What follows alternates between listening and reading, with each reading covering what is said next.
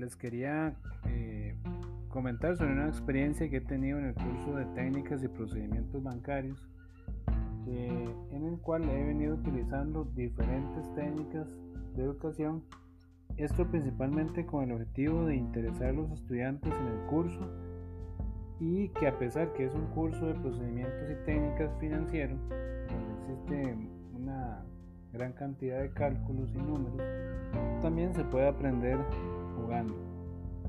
Para este curso he utilizado después de, dar la clase en forma magistral por medio de alguna aplicación como Genial principalmente, pasamos a una parte de evaluación de conocimiento adquirido mediante la aplicación NIRPOT.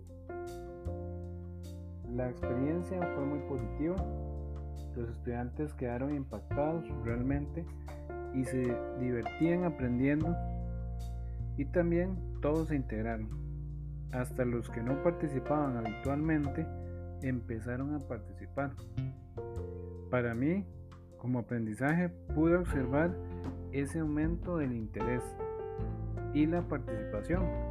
Además, lamentablemente se deja en evidencia que algunos colegas posiblemente imparten la clase en forma tradicional. Eh, a pesar de que estamos en esta época de virtualidad. Y eso desde mi punto de vista no es bueno.